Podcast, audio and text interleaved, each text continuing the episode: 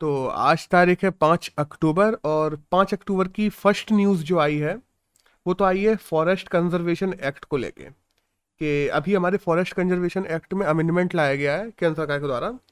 और उसमें देखो, पहले अपन फॉरेस्ट कंजर्वेशन एक्ट की बात कर लें, कि फॉरेस्ट को लेके क्या क्या फॉरेस्ट रेंजर्स पे राइट्स होते हैं, फॉरेस्ट के लिए एक अलग से विभाग बनाया गया था, उनके, उन पे पास क्या क्या राइट होते हैं, फॉरेस्ट कमीशन पे क्या राइट होते हैं, ये सब बताता है फॉरेस्ट कंजर्वेशन एक्ट।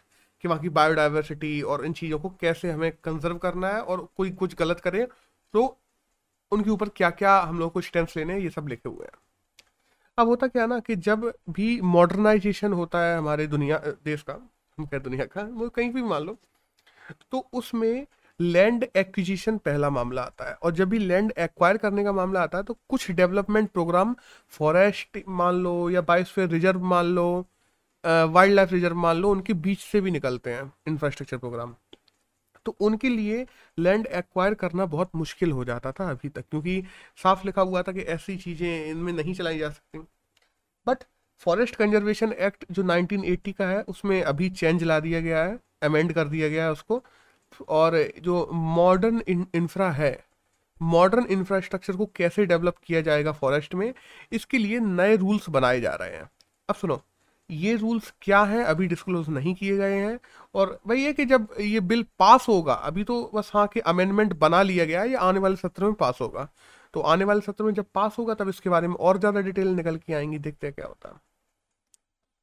एक नेक्स्ट न्यूज़ आई आज तो नोबेल प्राइज को लेकर कि मेडिकल में नोबेल प्राइज दिए गए हैं। दो लोगों को, एक डेविड है, एक एडोम है। मतलब बेसिक यही नाम याद रख लो, इतने से ज़्यादा मतलब बहुत आगे का नाम याद रखने की ज़रूरत भी नहीं है। एक डेविड है, और एडोम है, दोनों को दिया गया है। तो एक ने जो हमारे स्किन में हीट और कोल्ड को जो सेंस करने वाले रिसेप्टर्स होते हैं, उन पर काम किया है। और दूसरे ने हमारे जो मैकेनिकल फोर्स जो इलेक्ट्रिक नर्व सिस्टम में मैकेनिकल फोर्स कैसे काम करता है, हमारी बॉडी सेंस कैसे उसमें काम करती है, उन सब पे काम किया है।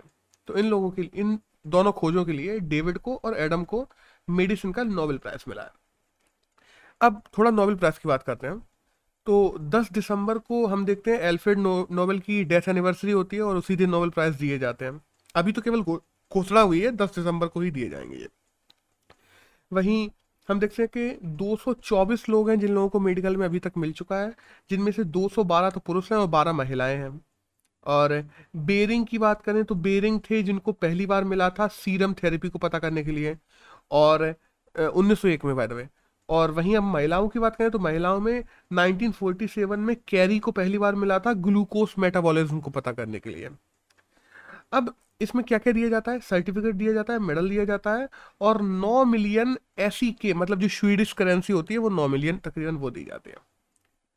अब आ, हम लोग बात करें कि इन, इनको नॉमिनेट कौन करता है नोबेल प्राइज के लिए? क्योंकि किसी को अवार्ड मिलेगा तो कोई नॉमिनेट करने वाला भी तो होगा।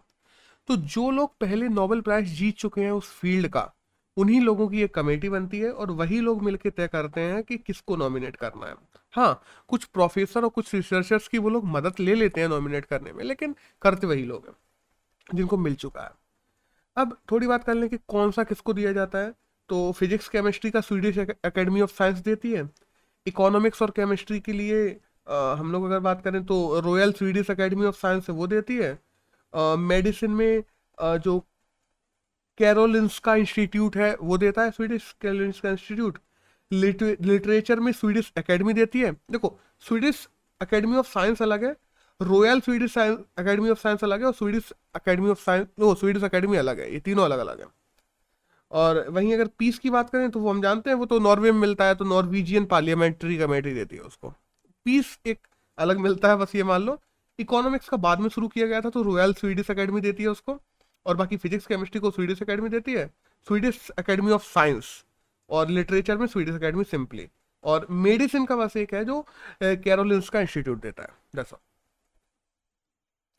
एक नेक्स्ट डाटा पॉइंट आया ये इंडस्ट्रियल शटडाउन के बारे में आया कि चाइना में कैसे इंडस्ट्रियल शटडाउन हुआ। हम जानते हैं कि देखो, कोरोना पेंडेमिक आया था इंडस्ट्रियल शटडाउन हो गए थे इंडस्ट्री में प्रोडक्शन कम हो रहा था, मांग ही कम थी बाज़ार में, सीधी सी बात है।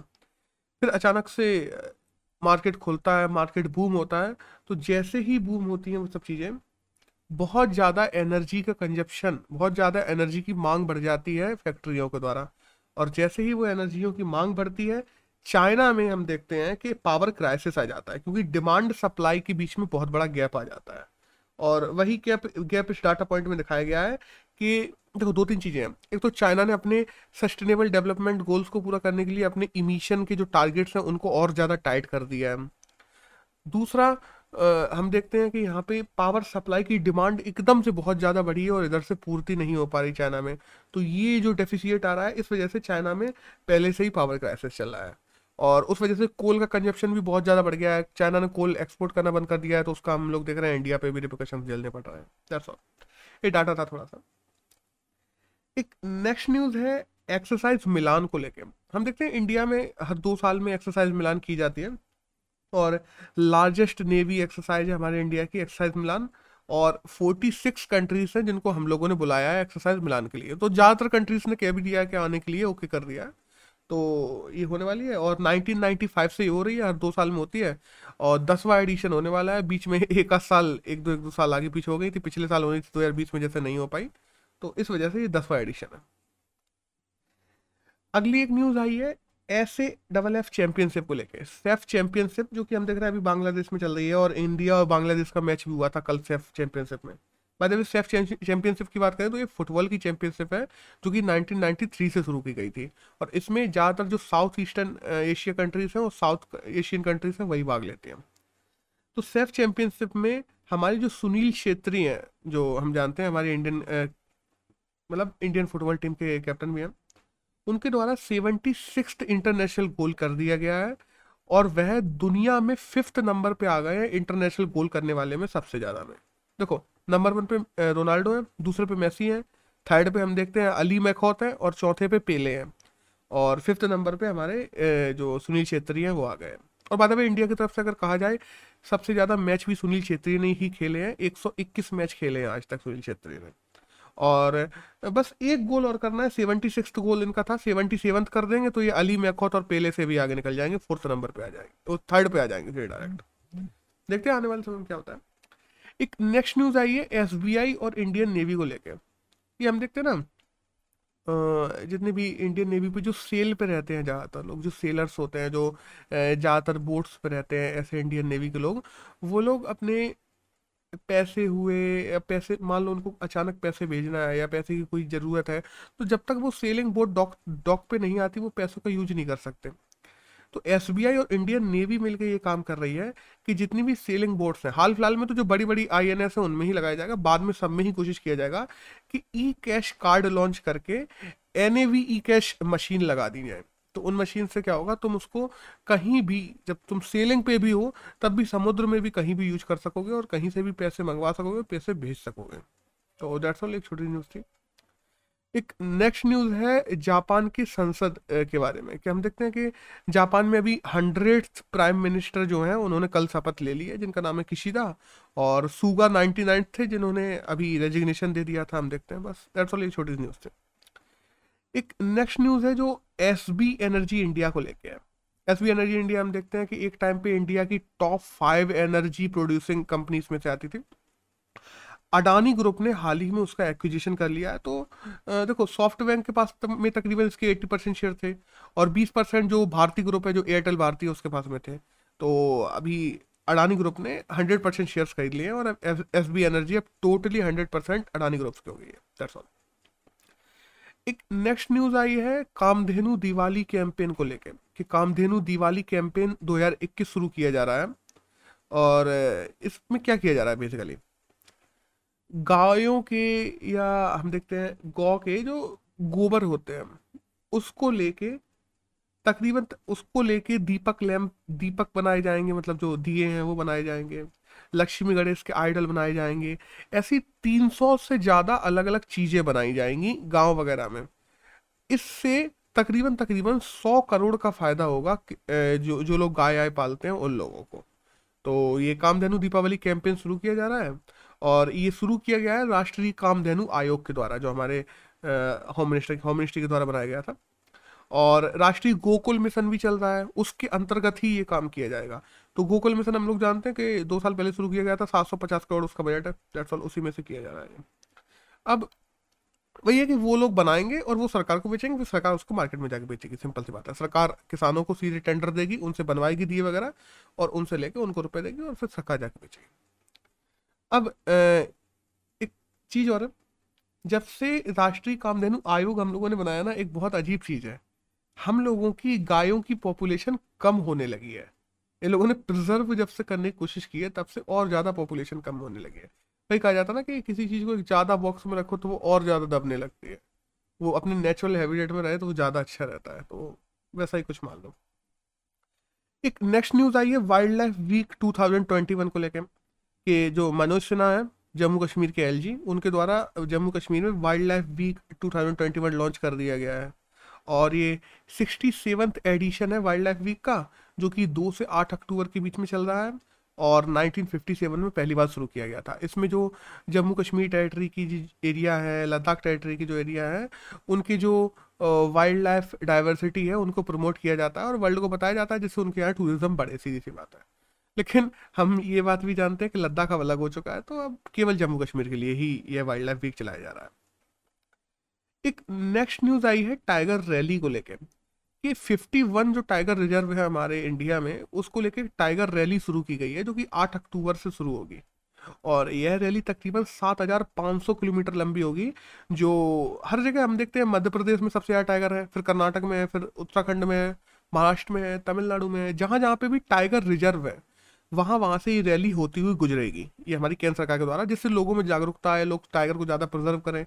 और हम देखते हैं कि हम लोग टाइगर में वैसे ही अच्छा काम कर रहे हैं। हमारे टाइगर घट के तकरीबन सात सौ, आठ सौ रह गए थे, जो आज हम लोगों ने तीन हज़ार के तकरीबन कर लिए हैं। और इको टूरिज़्म को ये चीज़ें बढ़ावा देती हैं। और इको टूरिज़्म की बात करें तो आज दुनिया में तकरीबन 25 करोड़ जॉब्स इको टूरिज़्म से मिलती हैं लोगों को। तकरीबन 6.3 ट्रिलियन डॉलर की कंट्रीब्यूशन हो गया है इकोनॉमी में, दुनिया में इको टूरिज़्म का। और और फिर बेसिक तो हम जानते हैं कि जहाँ पे भी इको टूरिज़्म बढ़ता है, वहाँ पे लोग ज़्यादा जाते हैं, वहाँ पे लोग लोकल चीज़ों को प्रमोट करते हैं। जब लोकल चीज़ों को, लोगों लोकल चीज़ों को प्रमोट किया जाता है, लोग लोकल चीज़ों का इस्तेमाल करते हैं तो लोकली लोगों की लिविंग स्टैंडर्ड्स बढ़ जाते हैं, उससे इकोनॉमी बढ़ती है, उससे एजुकेशन बढ़ती है लोगों में दैट्स वाई और वो तो बहुत सारी चीज़ें हैं, फिर ऐसे समझ ही गए होंगे। एक नेक्स्ट न्यूज़ आई है यूएस की पार्लियामेंट को लेकर कि हम लोग देखते हैं यूएस की पार्लियामेंट की अभी बैठक नहीं हो पा रही जो कंप्लीट शटडाउन चल रहा है। तो यूएस ने आज फैसला ले लिया है कि यूएस के पार्लियामेंट्री जो शटडाउन है, उसको पार्शियल शटडाउन में बदला जाएगा और यूएस पार्लियामेंट के जो मीटिंग्स है, वो करना अब ज़रूरी हो गया है, क्योंकि फंड की कमी हो रही है सीधी सी बात है। फंड जो है अप्रूव होने चाहिए जो लेजिस्लेटिव असेंबली से, वहाँ की सीनेट वगैरह से तो वो अप्रूव नहीं हो पा रहे हैं। तो इंस्टीट्यूशनल अप्रोप्रिएशन एक्ट क्या रखना वहाँ पे एक आया था इंस्टीट्यूशनल अप्रोप्रिएशन एक्ट जिसमें यही कहा गया था कि किसी भी इंस्टीट्यूट को जितना भी रुपए चाहिए पड़ेगा, वो तभी उस यू, देखो इवन दो देखो इंडिया में क्या होता ना इंडिया में हमने किसी एक एक्स इंस्टीट्यूट को फंड एलोकेट कर दिया तो फिर कुछ इंस्टीट्यूशन को हमने छूट देकर रखी है कि वो अपने हिसाब से उस फंड से रुपये निकाल कर यूज़ कर सकते हैं। यूएस में हर बार फंड यूज़ करने से पहले उन लोगों को वहाँ पे जो फंड के लिए टेंडर वगैरह है और फंड के लिए जो एक तरीके से मान लो बिल वगैरह है, वो पास करवाने पड़ते हैं छोटे छोटे बिल लेकिन वो सीनियर से हर चीज़ हर चीज़ पास करवानी पड़ती है। तो इस वजह से वहाँ पे पार्शियल शटडाउन के चलते वहाँ पे इकोनॉमिक फंड्स और इन सब की प्रॉब्लम आ गई है और मेडिकल वगैरह में फंड तो चाहिए ना, अगर तुम कोरोना से भी लड़ रहे हो फिर भी। तो दैट्स वाई उसकी पार्लियामेंट उन लोगों ने अपनी पार्लियामेंट को पार्शियल शटडाउन में बदलने का निर्णय किया है। एक नेक्स्ट न्यूज़ आई है डीजीसीए को लेके, जो Director General of Civil Aviation है। डीजीसीए ने ये फैसला लिया है कि जितने भी पायलट्स वगैरह होते हैं, देखो, बहुत सारे पायलट्स ऐसे हैं जो कोकेन हुए, शराब हुए एल्कोहल एल्कोहल कैनेबास फलान का ना मतलब जितनी भी नशीली चीज़ें हैं, उनको लेके कोई भी प्लेन ना उड़ा रहा हो, इसके लिए डीजीसीए ने अपनी नई गाइडलाइन जारी कर दी है। उन्होंने कहा है कि रैंडमली लोगों को पायलट्स को, तुम किसी भी रैंडम पायलट को पकड़ेगा, पकड़ा करेगा एटीसी जो एयर ट्रैफ़िक कंट्रोल होता है, और वो उनका टेस्ट लिया करेगा। और उस टेस्ट में अगर पाया गया कि उन लोगों ने कोकेन कैनेबास या कुछ भी ले रखा है तो उनका जो पायलट लाइसेंस है, वो तीन साल के लिए सस्पेंड कर दिया जाएगा। तो डेट्स ऑल बस ये काम अब एटीसी को सौंप दिया है, जो बेसिकली पहले डीजीसी ये खुद करता था। बस, लेकिन ये है कि डीसी उतना अच्छा नहीं था एटीसी ज़्यादा अच्छा काम कर पाएगा क्योंकि एटीसी ग्राउंड पर रहता है। एटीसी ही है जो ज़्यादातर पायलट से ज़्यादा कम्युनिकेट करता है। क्योंकि हम देखते हैं, जब भी प्लेन उड़ाने की बात हो या उतारने की एटीसी ही है जो पायलट से कम्युनिकेट करता है। तो दैट्स ऑल एक, और बाय द वे पायलट्स ही हैं पायलट्स ही एटीसी को ही जाके रिपोर्ट करते हैं जब भी कभी भी प्लेन का टेक ऑफ़ करते हैं या लैंडिंग करते हैं। दैट्स एक नेक्स्ट एडिटोरियल आया यहाँ से यहाँ से न्यूज़ खत्म हो जाती है। एडिटोरियल आया है, एक तो आया है हमारे कानून को लेके, किसान कानून को लेके। देखो, इस एडिटोरियल में ये कहा गया है कि डेमोक्रेसी डेमोक्रेसी में कानून बनाने का अधिकार हम देखते हैं सरकार के पास होता है। जो कि जनप्रतिनिधियों के द्वारा सरकार बनाई जाती है, कि जनता अपने अपने प्रतिनिधि चुन के भेजती है हेड ऑफ़ स्टेट या हेड ऑफ़ द डिस्ट्रिक्ट चुन के भेजती है, उन लोगों के द्वारा मिल के सरकार बनाई जाती है और वह सरकार हम लोगों के लिए कानून बनाती है। चलो, ठीक बात है। फिर वह कानून बनाते समय जब लोगों को इन्वॉल्व नहीं किया जाता, उन पर्टिकुलर सेक्टर्स की सुनी नहीं जाती, उनकी मांगों की नहीं सुनी जाती, और सरकार केवल अपने मन की करती है तो यह एक अनडेमोक्रेटिक तरीका होता है, किसी भी सरकार को चलाने का इसमें हम देखते हैं कि जैसे किसान आजकल सड़कों पर उतरे हुए हैं। आज क्या पिछले डेढ़ साल से उतरे हुए हैं, हम लोग देखते हैं। कृषि कानून बनाए गए थे, तीन कृषि कानून। उनको लेकर वायलेंस होता ही जा रहा है। हम लोग देखते हैं, पहले भी बहुत सारी रिपोर्ट्स हैं कि सर्दियों में कितने किसान मर गए, पूरी सर्दियों में किसान रोडों पर बैठ रहे। और अभी परसों नरसों, लखीमपुर खेरी में भी आठ लोग मर गए हैं, जिनमें कुछ किसान भी हैं, कुछ रिपोर्टर्स भी हैं, कुछ बीजेपी कार्यकर्ता भी हैं, सब लोग। अब ये जो केंद्र और किसान के बीच में मेल मिलाप की जो संभावना है, इस आर्टिकल में ये लिखा है, वो और कम होती जा रही है।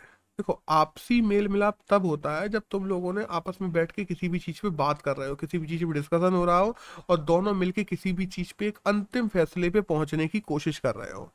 बट वो फैसले पे पहुँचने की कोशिश तुम तब कर सकते हो जब दोनों में किसी भी प्रकार की समरसता की भावना हो। जब दोनों किसी भी एक कलेक्टिव कॉन्क्लूजन पे पहुँचने की या एक डेफिनेट कॉन्क्लूजन पे पहुँचने की कोशिश कर रहे हो।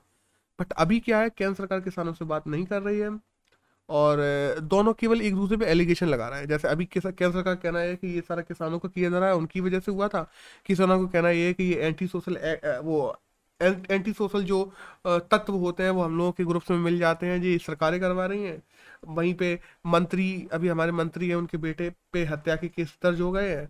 बदले में किसानों ने कहा था कि उनको पाँच पाँच करोड़ मिलना चाहिए और जो अपोजिशन है, वो भी कह रही है कि पाँच पाँच करोड़ मिलना चाहिए कि किसानों को और नौकरी मिलना चाहिए। तो उसकी जगह पैंतालीस लाख दे दिया तो किसानों को कहना ये क्या मुद्दे संतुष्ट नहीं है? जो भी चल रहा है।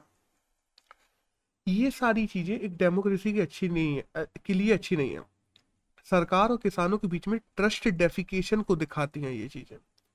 हम देखते ना, किसी भी जब अपन बिल बनाते हैं या कोई भी कानून बनाते हैं तो उनके स्टेक होल्डर्स जो होते हैं, उनको जब इग्नोर किया जाएगा, क्योंकि देखो 91 से भी काफ़ी कानून बनाए गए हैं, किसानों के लिए ऐसा नहीं है कि कानून नहीं बनाए गए, लेकिन उन कानूनों को बनाते समय उनके स्टेक होल्डर्स को उसमें इन्वॉल्व करने की कोशिश की गई।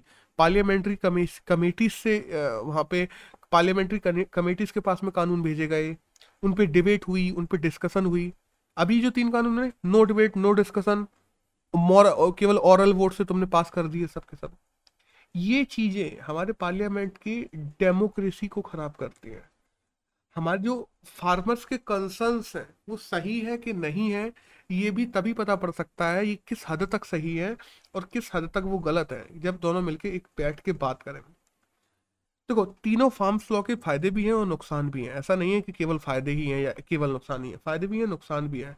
बट बट लोकतंत्र में विश्वास को बहाल करना, लोकतंत्र में एक दूसरे पे विश्वास बना रहना और विश्वास का बहाल होना और किसी की भी प्रति एक सांकेतिक घृणा ना होना, यही लोकतंत्र की खूबसूरती होती है और इसे हमें बनाए रखना चाहिए। इसीलिए सरकार और किसानों को बैठ के बात करने की ज़रूरत है। वरना आने वाले समय में सरकार और किसानों के बीच में यह जो ट्रस्ट डेफिसिएट है ना, ये और ज़्यादा बढ़ता चला जाएगा। तो दैट्स ऑल यही सब लिखा हुआ है दैट में। और फिर बैक तो हम जानते ही हैं कि तीनों का कृषि कानून क्या है और वो किस लिए पारित किए गए थे तो उन सब पे तो हम लोग बहुत बार बात कर चुके हैं। एक नेक्स्ट एडिटोरियल आया है ऑर्गेनाइजेशन जो हम बताएँ रीजनल ऑर्गेनाइजेशन को लेकर। हम देख रहे हैं ना, आजकल के समय में रीजनल ऑर्गेनाइजेशन दनादन दनादन दनादन बनती चली जा रही जिनमें कुछ के तो भारत पार्ट है, कुछ का भारत पार्ट नहीं है, कुछ का भारत पार्ट होना चाहता है, कुछ तो भारत की ही महत्वाकांक्षाओं की प्रदर्शनी है कि उन्हीं की वजह से बनी है। जैसे हम देखते हैं ना एक एग्ज़ाम्पल दें। ये जो रीजनल ऑर्गेनाइजेशन है, ये जिस चीज़ों के लिए बनाई जा रही है, जैसे A U K U S ले लो वार्ड ले लो, ये जिन चीज़ों के लिए बनाई जा रही है क्या ये उन चीज़ों के साथ में जस्टिस कर पा रही है? या केवल ये डुप्लीकेशन ऑफ़ एफर्ट कर रही हैं कि एक दूसरे ऑर्गेनाइजेशन उसी चीज़ को कर रही थी? जैसे एग्जांपल ले लो क्वाड का। क्वाड में इंडियो पे इंड, हम देखते थे इंडिया पैसिफिक ओशियन है उसमें हमें शांति बना के रखनी है रीजनल सिक्योरिटी को बढ़ानी है किसी भी एक देश की हेजेमनी बन रही है उसको कम करना है यही सब हमारे लक्ष्य थे। और ए यू के यूएस का क्या है? यही लक्ष्य है। ऑकस का भी यही लक्ष्य है। तो यूएस यूके ऑस्ट्रेलिया ने मिलकर जो ऑकस बनाया इसका मीन क्या बचता है? कोई मीन नहीं बचता। वही हम देखते हैं ना, सार्क बना था, जैसे हम लोग बात कर लो। आज सार्क की हालत क्या है H double A R C SAARC की जो एनुअल मीटिंग है, वो भी होना बंद बंद हो चुकी है। सार्क एक ठंडे बस्ते में डला हुआ है, बस है। उसकी कोई सार्क कहीं से भी सक्सेसफुल नहीं रहा। क्योंकि आपसी जो सार्क में कंट्रीज़ है उनके आपसी ही विवाद बहुत ज़्यादा चल रहे हैं तो उस वजह से सार्क पूरी तरह से ठप हो ठप हो गया। हम देखते हैं इप्सा है।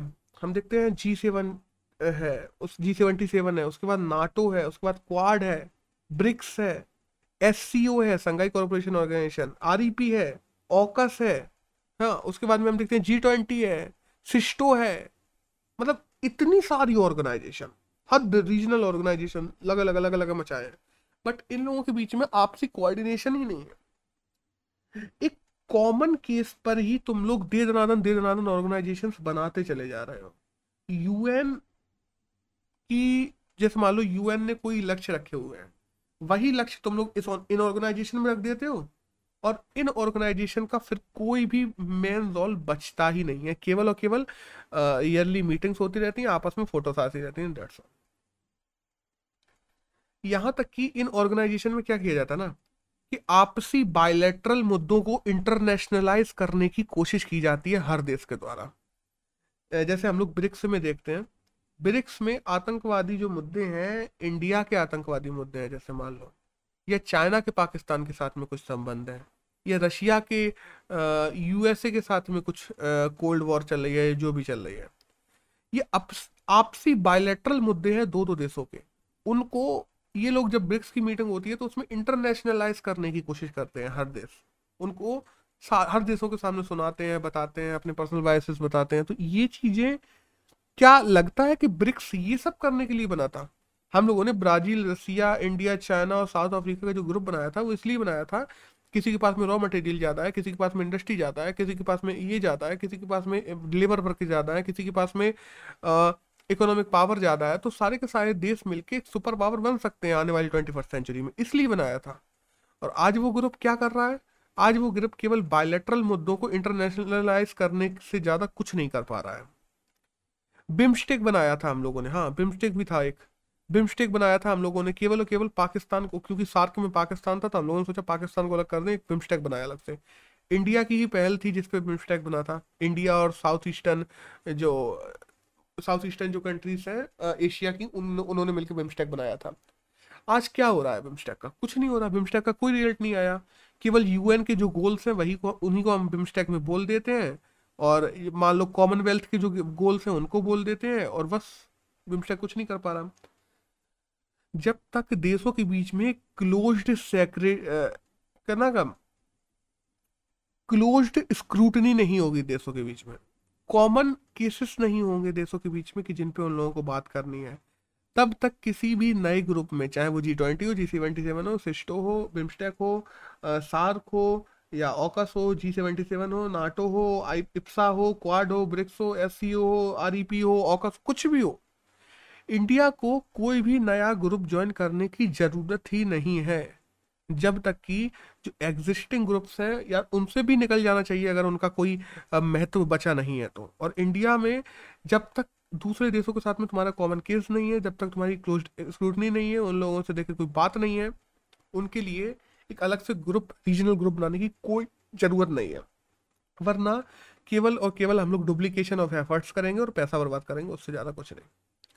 और वही है ना कि सभी की बातें अगर सेम हैं जैसे मान लो टेररिज्म को लेके हो गई या इंटरनेशनल ट्रेड को लेके हो गई या किसी एक देश की बढ़ती हुई हेजमनी को लेके हो गई। हाँ उनके लिए तुम लोग एक ग्रुप बना सकते हो बट उसमें कॉमन इंटरेस्ट होने चाहिए और उस कॉमन इंटरेस्ट को ही लेके चलना चाहिए, अपने प्रोपेगेंडा उनमें नहीं चलाने चाहिए उन ग्रुप्स में। तो दैट्स ऑल यही सब था जो इस आर्टिकल में लिखा हुआ था। और आज बात करें अगर पाँच अक्टूबर की तो यही आर्टिकल थे जो हमारे एग्ज़ाम के लिए जानना ज़रूरी थे। That's all